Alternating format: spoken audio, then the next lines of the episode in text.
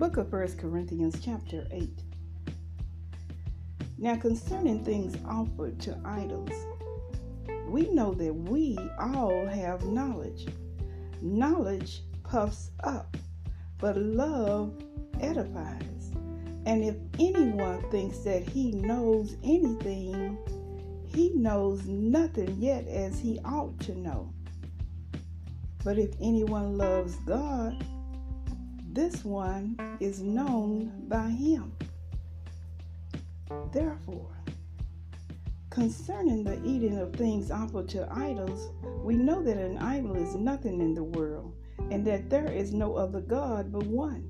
For even if there are so-called gods, whether in heaven or on earth, as there are many gods and many lords, yet for us there is one God, the Father, of whom are all things, and we for him, and one Lord, Jesus Christ, through whom are all things, and through whom we live.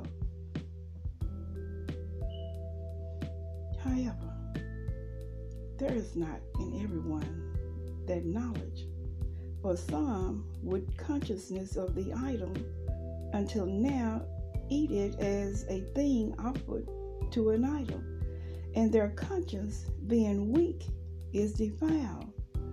But food does not commend us to God, for neither if we eat are we the better, nor if we do not eat are we the worse.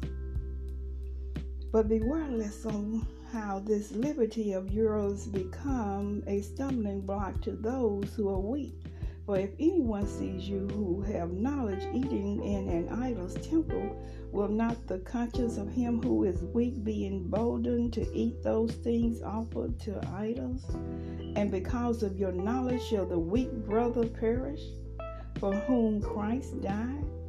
But when you thus sin against the brethren, and wound their weak conscience, you sin against Christ.